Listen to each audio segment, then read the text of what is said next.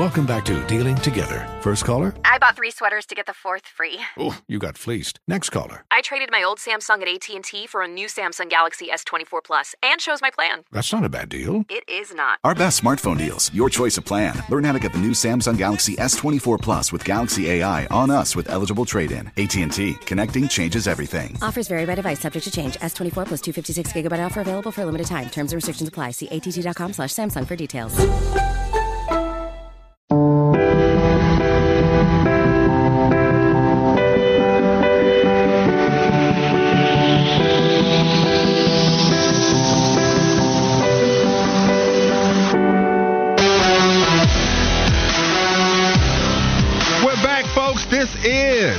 The Wes and Walker Show, Sports Radio 927 WFNZ. I swear, man, those things make you laugh every single time. They never get old. And I'm not saying that just because it's us.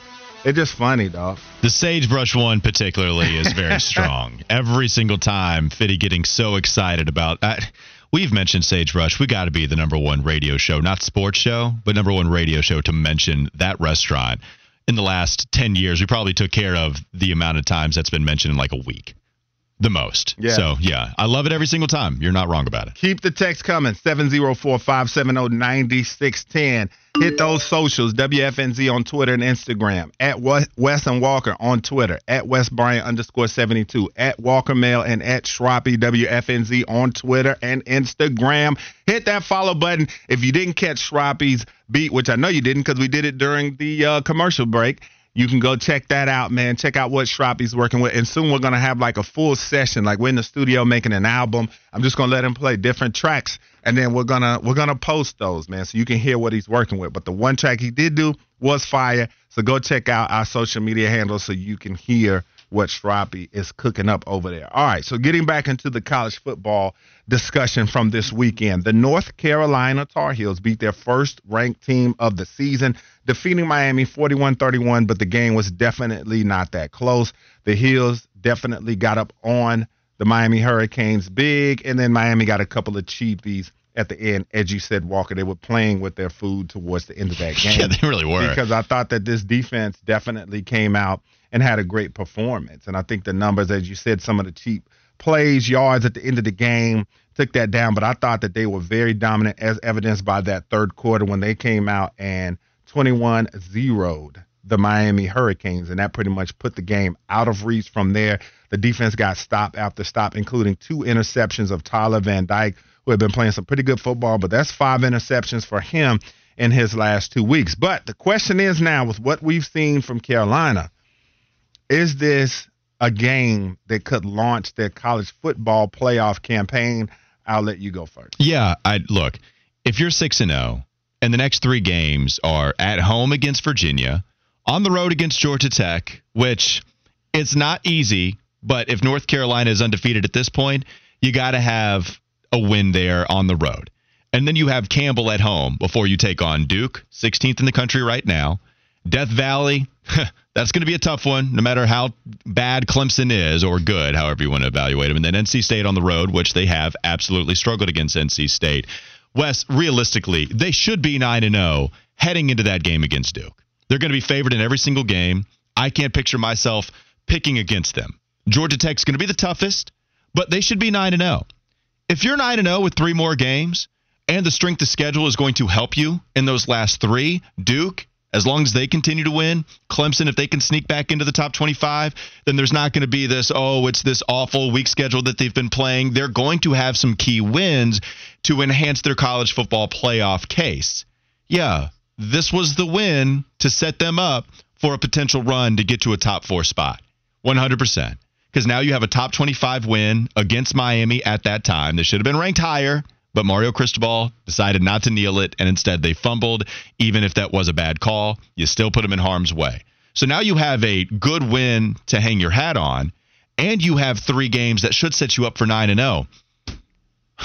You're 9 0. You're undefeated at that point in the season. Yeah, you're absolutely set up with a conversation point. You are at very least in the conversation to get to the college football playoff. I will say it's a win realistically that does launch the college football playoff Yeah. campaign. I will say that much, but I think there are some games down the stretch, like I said, that if they are able to win these, man, then it will certainly have them deserving of getting into the college football playoff. I'm not going to overlook the game at Georgia Tech, even though I normally like teams that have revenge on their mind, and Carolina will certainly have revenge on their minds. But we know Georgia Tech and Carolina, when they get together, it's always a high scoring affair. This Georgia Tech team is going to be confident with Haynes King the way that he's playing. But I would expect Carolina, in all honesty, the way they've been playing, to get the job done against them. That gauntlet at the end of the season. Duke, who will have get back on their mind because of last year. Mm-hmm. Clemson at Clemson and at NC State uh, rivalry game, which Carolina has the get back factor in that one.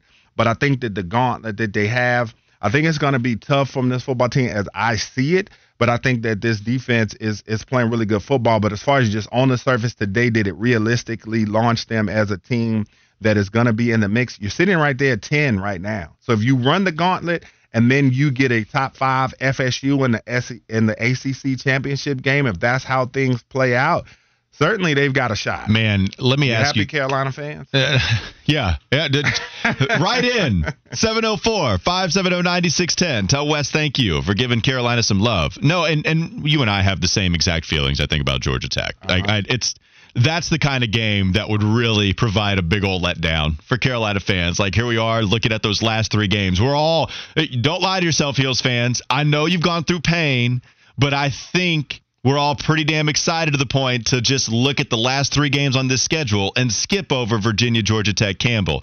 Georgia Tech is the one. If it was at Scott Stadium, then you might be scared about Virginia because North Carolina has had their demons up there in Charlottesville. But now that it's at home, you might feel a little bit better. Georgia Tech's the one. That's the one that you got to get over in order to get to Duke. My last scenario with North Carolina, I wanted to pose to you, Wes. What does a one loss North Carolina team look like at the very end of the season, including an ACC championship victory? So let's say you lose to Duke. Let's say you lose to a top 25 Clemson team. Let's say they sneak in there. They're not top 10, but let's say they sneak in the top 25. It's on the road against Clemson and they lose, even if they're competitive. What does a one loss North Carolina team look like to you as far as their college football playoff chances go? Woo. Uh, yeah, I think it depends always on who do you lose to. So if you want to go with that scenario that you lose to, let's just say they lost to Duke and Duke is sitting there.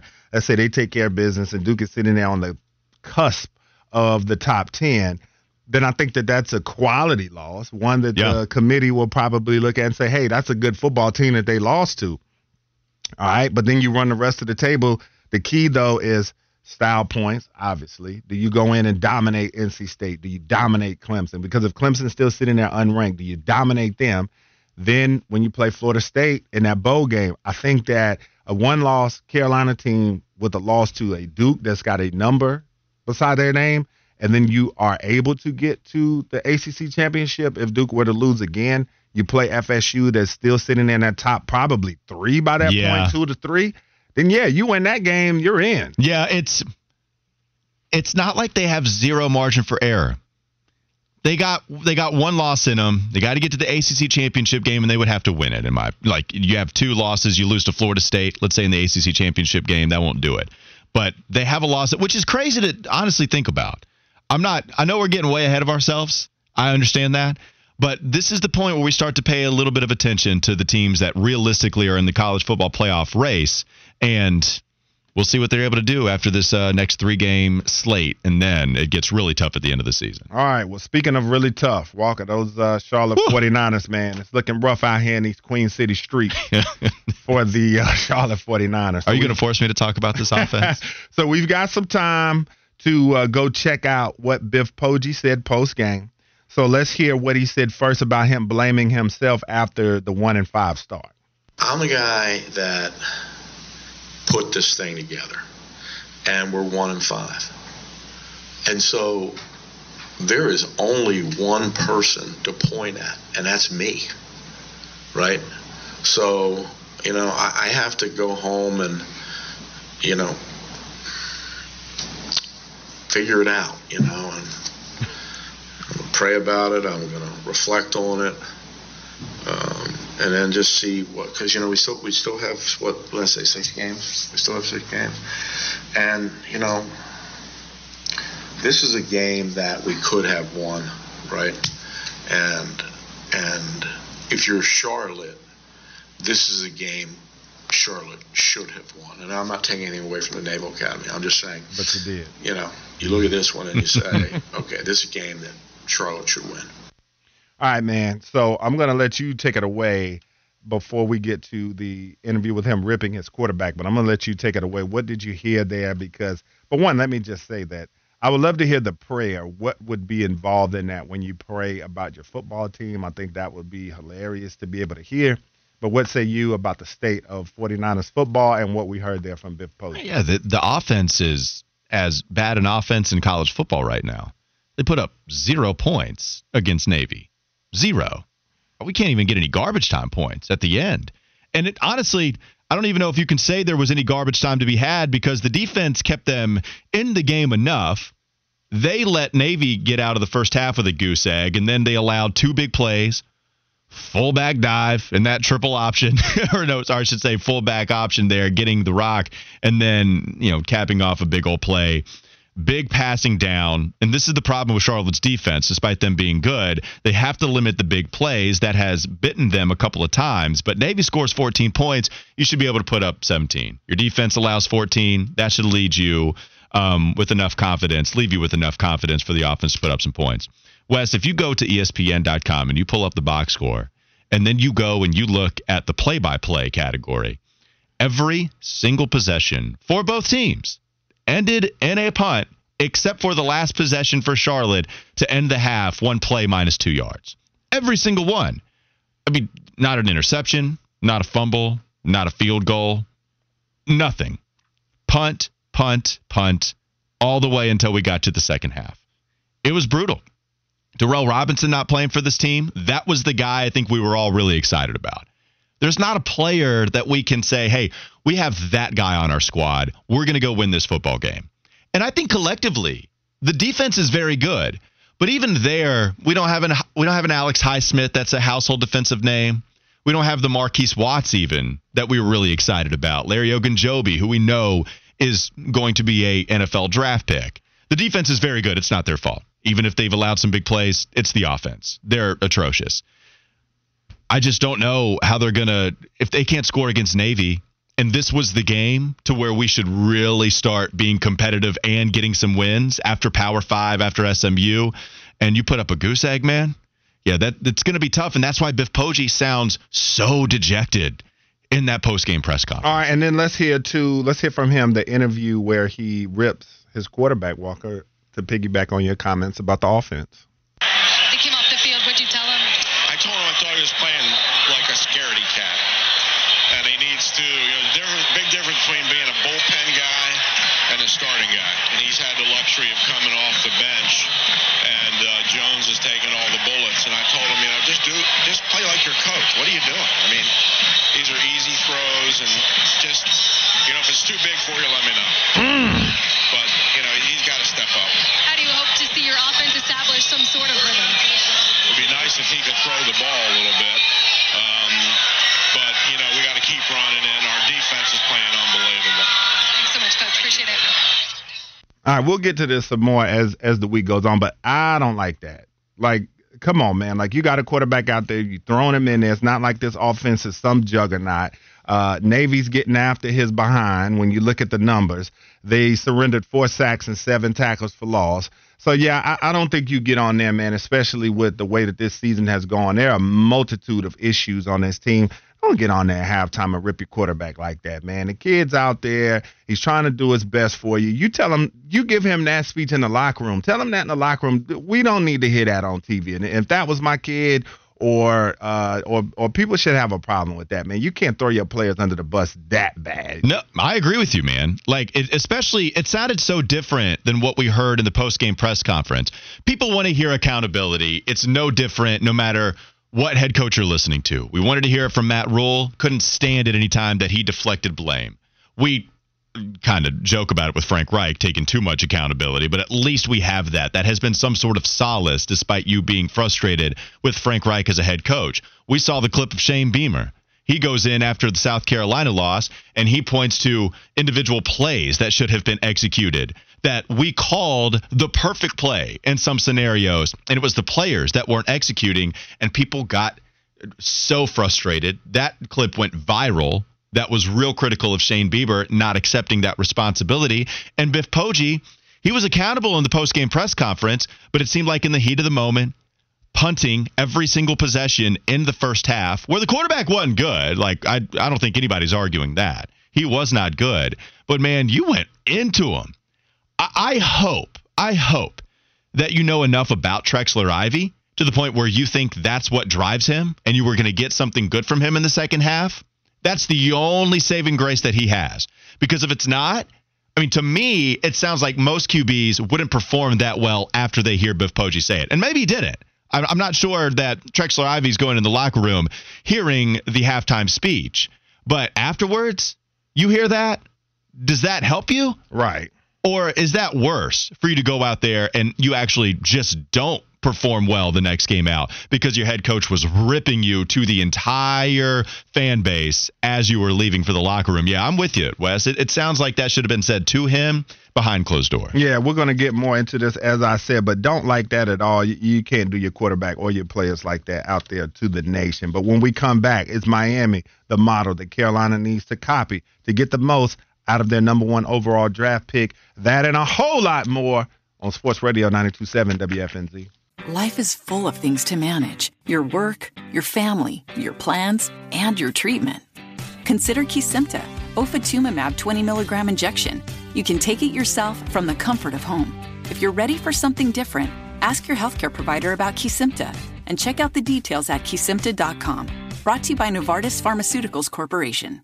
Welcome back to Dealing Together. First caller? I bought three sweaters to get the fourth free. Oh, you got fleeced. Next caller. I traded my old Samsung at AT&T for a new Samsung Galaxy S24 Plus and shows my plan. That's not a bad deal. It is not. Our best smartphone deals, your choice of plan. Learn how to get the new Samsung Galaxy S24 Plus with Galaxy AI on us with eligible trade-in. AT&T. Connecting changes everything. Offers vary by device, subject to change. S24 plus 256 gigabyte offer available for a limited time. Terms and restrictions apply. See att.com slash Samsung for details.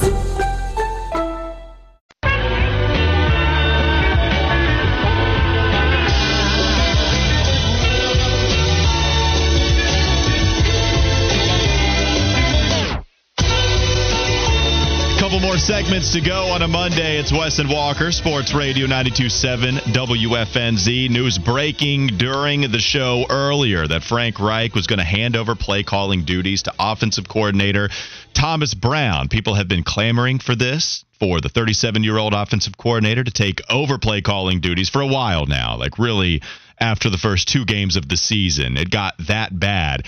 We had a little bit of a lull in that conversation after Andy Dalton did some nice things with Seattle, and then Minnesota happened 0 and 4. Once you go 0 and 4, you know you're going 0 and 6 against teams like Detroit and Miami. Here you are going into the bye week. Thomas Brown now officially going to be the new play caller. We want to hear your thoughts about it on the text line 704 570 9610. I'll be honest with you, when it comes to play calling, Miami feels like they're in a different world. They're not even playing the same sport, Wes. Did you see a couple of the play calls that we saw that we got from Mike McDaniel in this game? I'll tell you one, it, the Panthers got lucky. I'm I'm happy that that defense was able to keep them to 0 points on the first couple of possessions. But that third and a half yard, third and a yard situation where they faked the QB sneak and then Tua turns around and throws it to Raheem Mostert out of the backfield, but just misfires. Awful throw. I don't even know if Mostert touches it. First, almost didn't hop on it, but it was a fumble, and then he eventually takes it and Miami punts. But man, if Raheem Mostert catches that, if it's a better pass from Tua, he might take that to the house, man. I, I thought the play design was great. They didn't pick it up, whatever. But here you were talking about if the fan base will see better play designs, even if it's not fruitful. They'll be happier with Thomas Brown as the OC. That's the type of play you're talking about, in my opinion. We got to see the tight end in motion, block for Raheem Mostert on that touchdown run. Real innovative stuff. I don't know if we, we shouldn't expect what Mike McDaniel is bringing to the table from Thomas Brown or really anybody else, except for maybe Kyle Shanahan, Ben Johnson, Sean McVay. Those are the names in that category.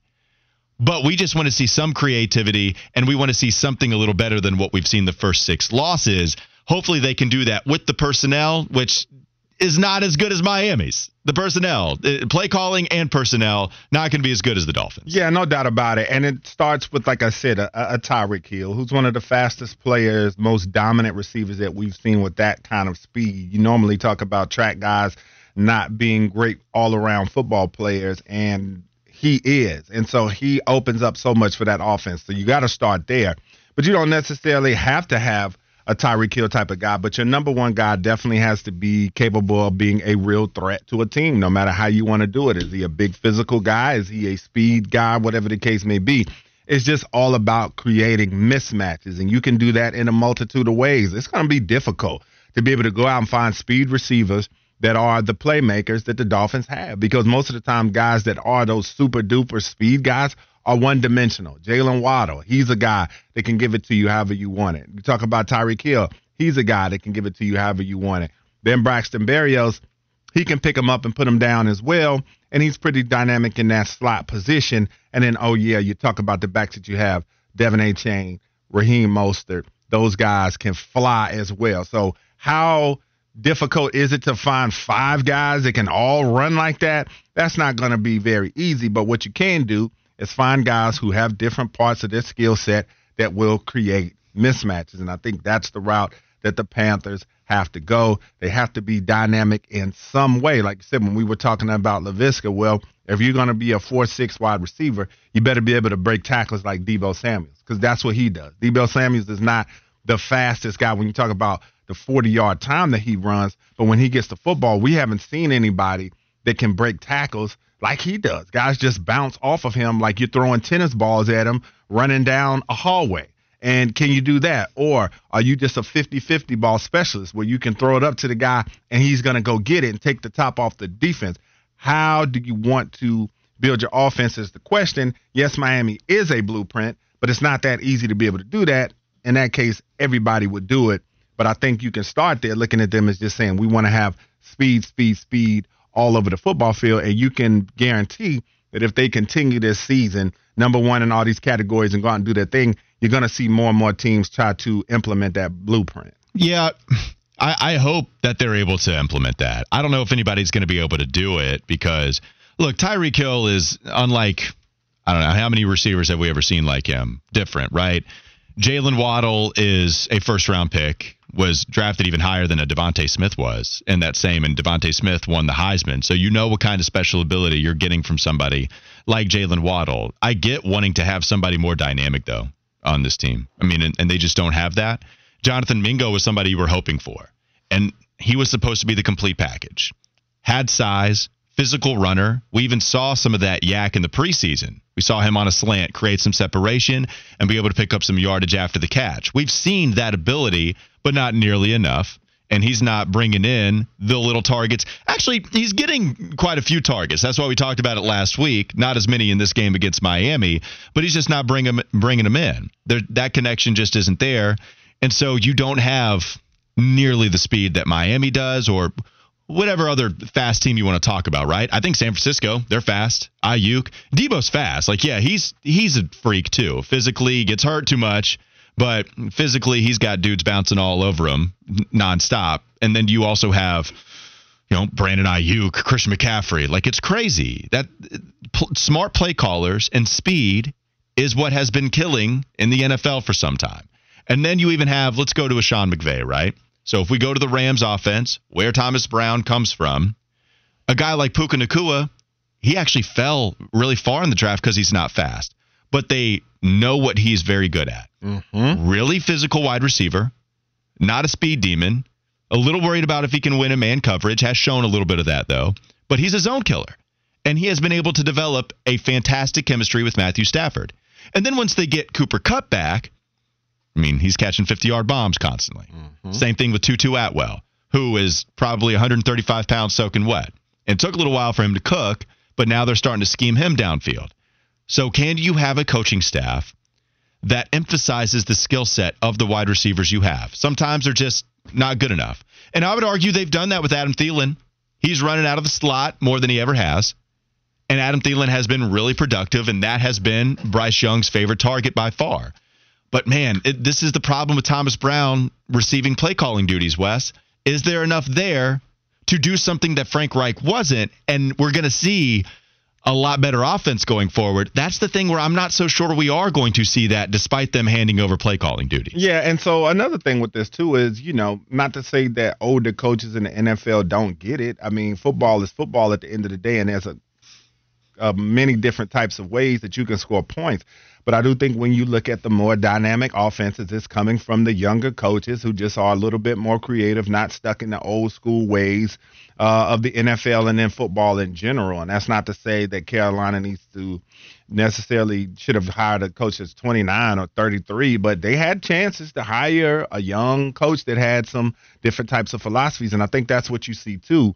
And there's always going to be innovators, man. And you look at even back in the day when Bill Walsh, what he brought into the game, and, and different guys, uh, what they brought from a creativity standpoint. So that's going to be the interesting part to see about Thomas Brown because I would like to think he thinks of himself in that vein. Is this a guy that's going to eventually become a head coach and become one of those coaches like a Mike McDaniel who uh, can come out there and do some things that you haven't seen before? And that's going to be the cool part about this whole experience with him is that he does fall into that demographic of a relatively young head coach. He's he's pretty young to be an offensive coordinator, and we've seen the league go uh, in that direction. So that's the thing: is he going to bring that to the table? The creative calls, some of the things that Panthers fans aren't used to seeing, and uh, I can't wait to see what he does. So, and this is what this is what's interesting to me though, because if you had a problem let, let me ask you this first, then we can address it. Okay. Did you have a problem with play calling against Miami?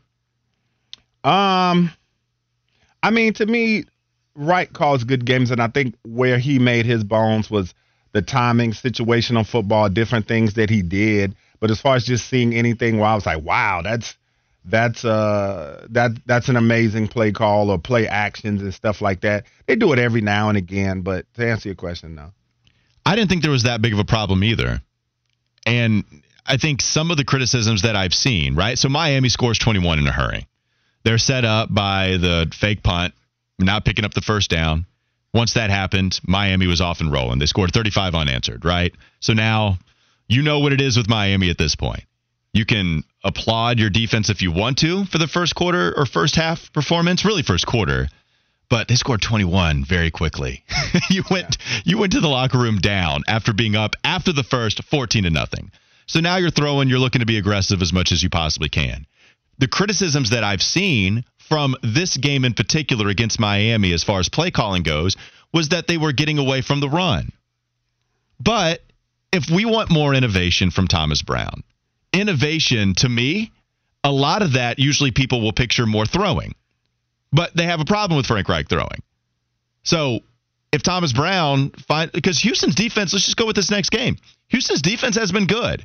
CJ Stroud deserves all the credit in the world, but also they're winning football games because their defense has been really good. That has been one of the more surprising aspects of the entire NFL. Just watch what the Saints did. They couldn't score.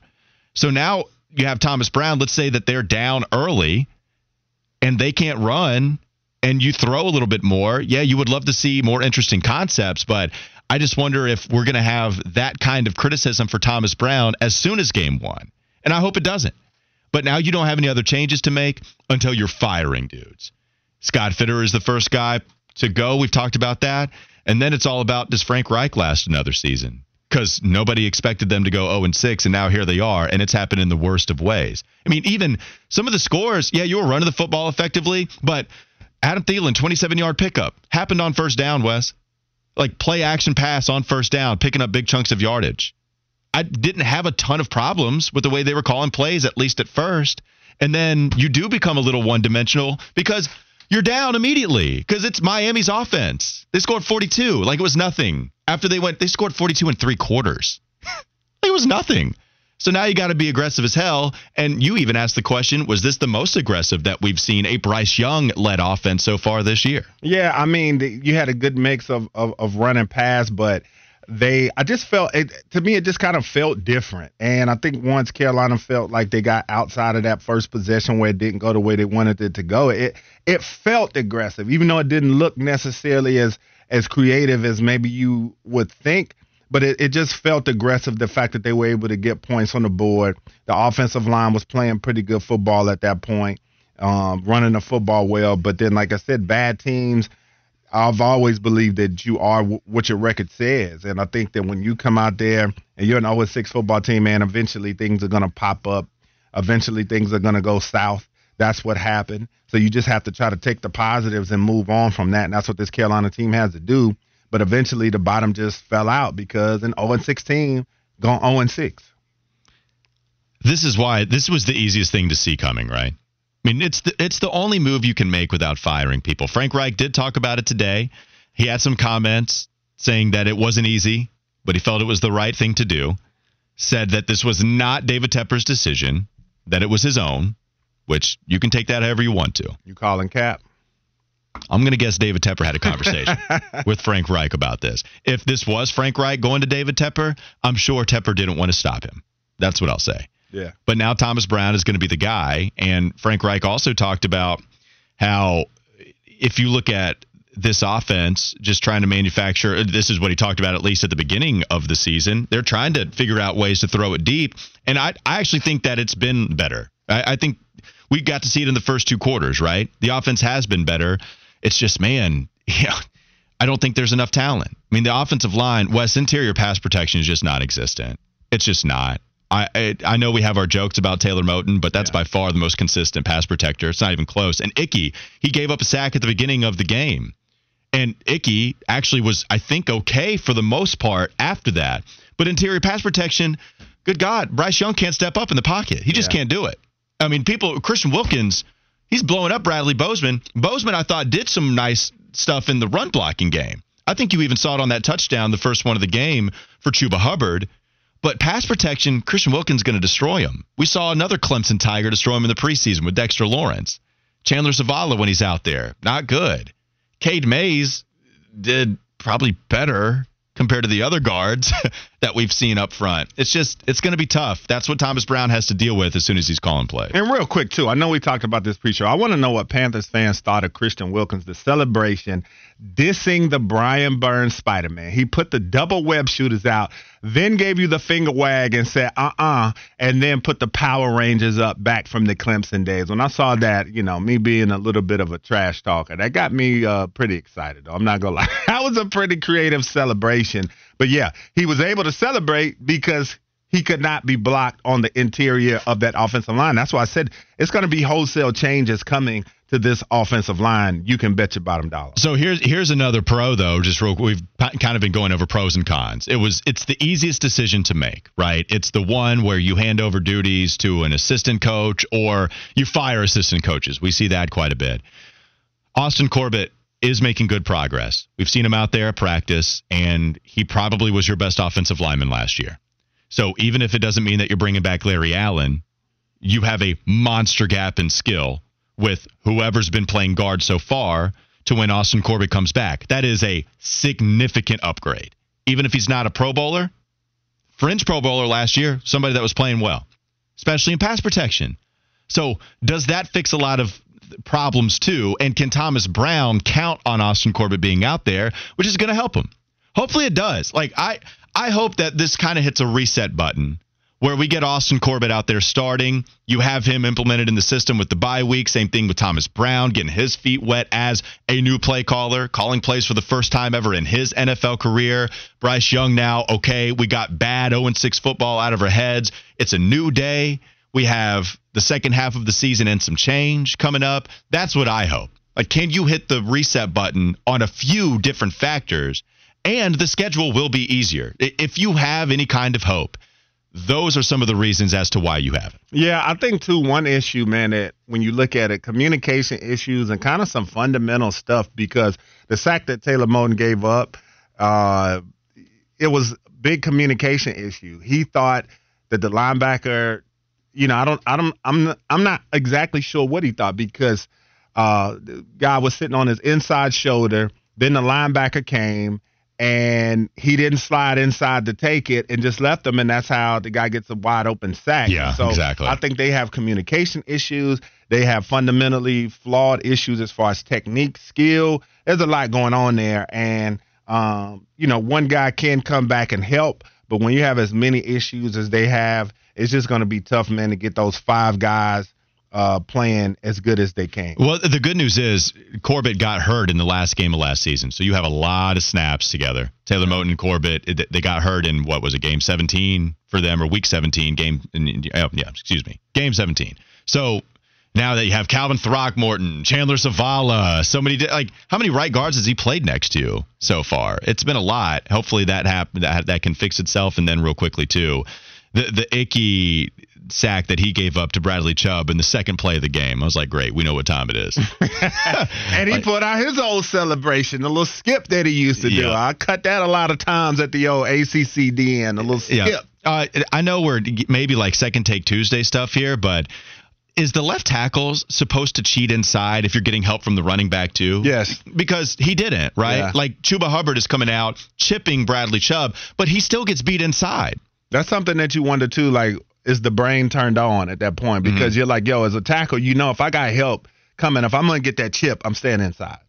And that's where he got beat. Yeah. At least he, he played better after that, though. I not in the run game so much, but at least in the pass protection, Icky did play better as the game went on. All right, it's a new day, Panthers fans. We got some changes on the horizon as the news came in earlier. Thomas Brown will be your play caller going forward. That came in about a couple hours ago. We have one more segment to go. It's the walk off coming up next. Wes and Walker Sports Radio 927 WFNZ. Life is full of things to manage your work, your family, your plans, and your treatment. Consider Kesimpta, ofatumumab 20 milligram injection. You can take it yourself from the comfort of home. If you're ready for something different, ask your healthcare provider about Kesimpta and check out the details at kesimpta.com. Brought to you by Novartis Pharmaceuticals Corporation.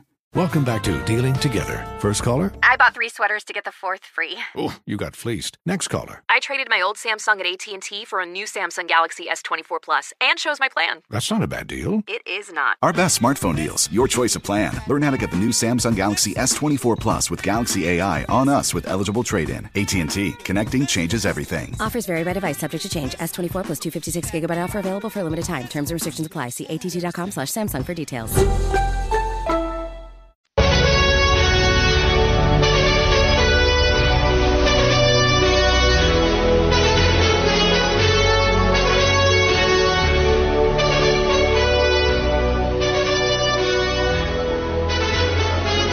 Will we see any more changes from the Panthers before we get to the next game after the bye against the Houston Texans? You can let us know as we end the show here today, 704 570 9610. We got one. It's the first one. It's the only one, according to Frank Reich again. Thomas Brown going to be the play caller for the Carolina Panthers moving forward. I just wonder how many other changes might come with Albert Breer having that write up on Sports Illustrated that they might be looking to sell.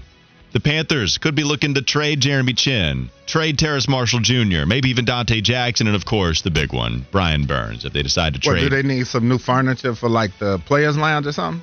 But that's probably what they'll get. with Jeremy Chinn? Yeah, Chinn. Uh, Who's the mo- who's the guy that you would trade for first? And like out of those three guys, who would you rather trade for? Out of Terrace Marshall Jr., Donte Jackson, and Jeremy and Jeremy Chinn. TMJ. Yeah, you don't want any of them though. you don't want any of them. Yeah, who knows? I, I don't know. Like that's I don't know how much they would get, and and it certainly wouldn't feel like enough to really have us excited about. All right, at least we got all these draft picks. Yeah, get you To a move six round, with. seventh round. I mean, but at this point, when you're over, that's a lot of holes to fill. So you'll take all the draft picks you can get at this point. Yeah, and and even a Jer- it feels like Jeremy Chinn would get the most. I think maybe Terrace Marshall Jr. if you just have a lot of hope in him coming And- back healthy. But it feels like Jeremy Chinn would be the guy. I don't think Donte. I, I don't feel like Donte Jackson would be getting a ton. See, I read a write up. I I don't know sometimes what people watch sometimes, but I've seen write ups that called him a very good corner. So I think that there's some teams that might feel like that Mhm. they might give up a mid round pick for a guy like that, maybe a four to a six. Look, I I fell for the okey doke on Donte Jackson a couple times, man. I, I've always been one of those guys that like if he just doesn't bite, can he just stay on the field and not take bad angles and then you can really have a nice corner because they just don't make him that fast. And he's given us some decent performances earlier in his career. Then he gets hurt. And uh, look, uh, no safety help on the Tyreek Hill go route. Like Donte, as fast as Donte is, nobody's as fast as Tyreek in the game. No safety help, but also Donte just not going to be able to And I keep like, up with him. I feel like he's also been kind of the same size since he got drafted. And I feel like as much trouble as he has because a lot of his injuries come when he's making tackles. So I would have felt like he would have put on a little bit more weight. Now I'm sure he might have put on five, six pounds since he's been in the league.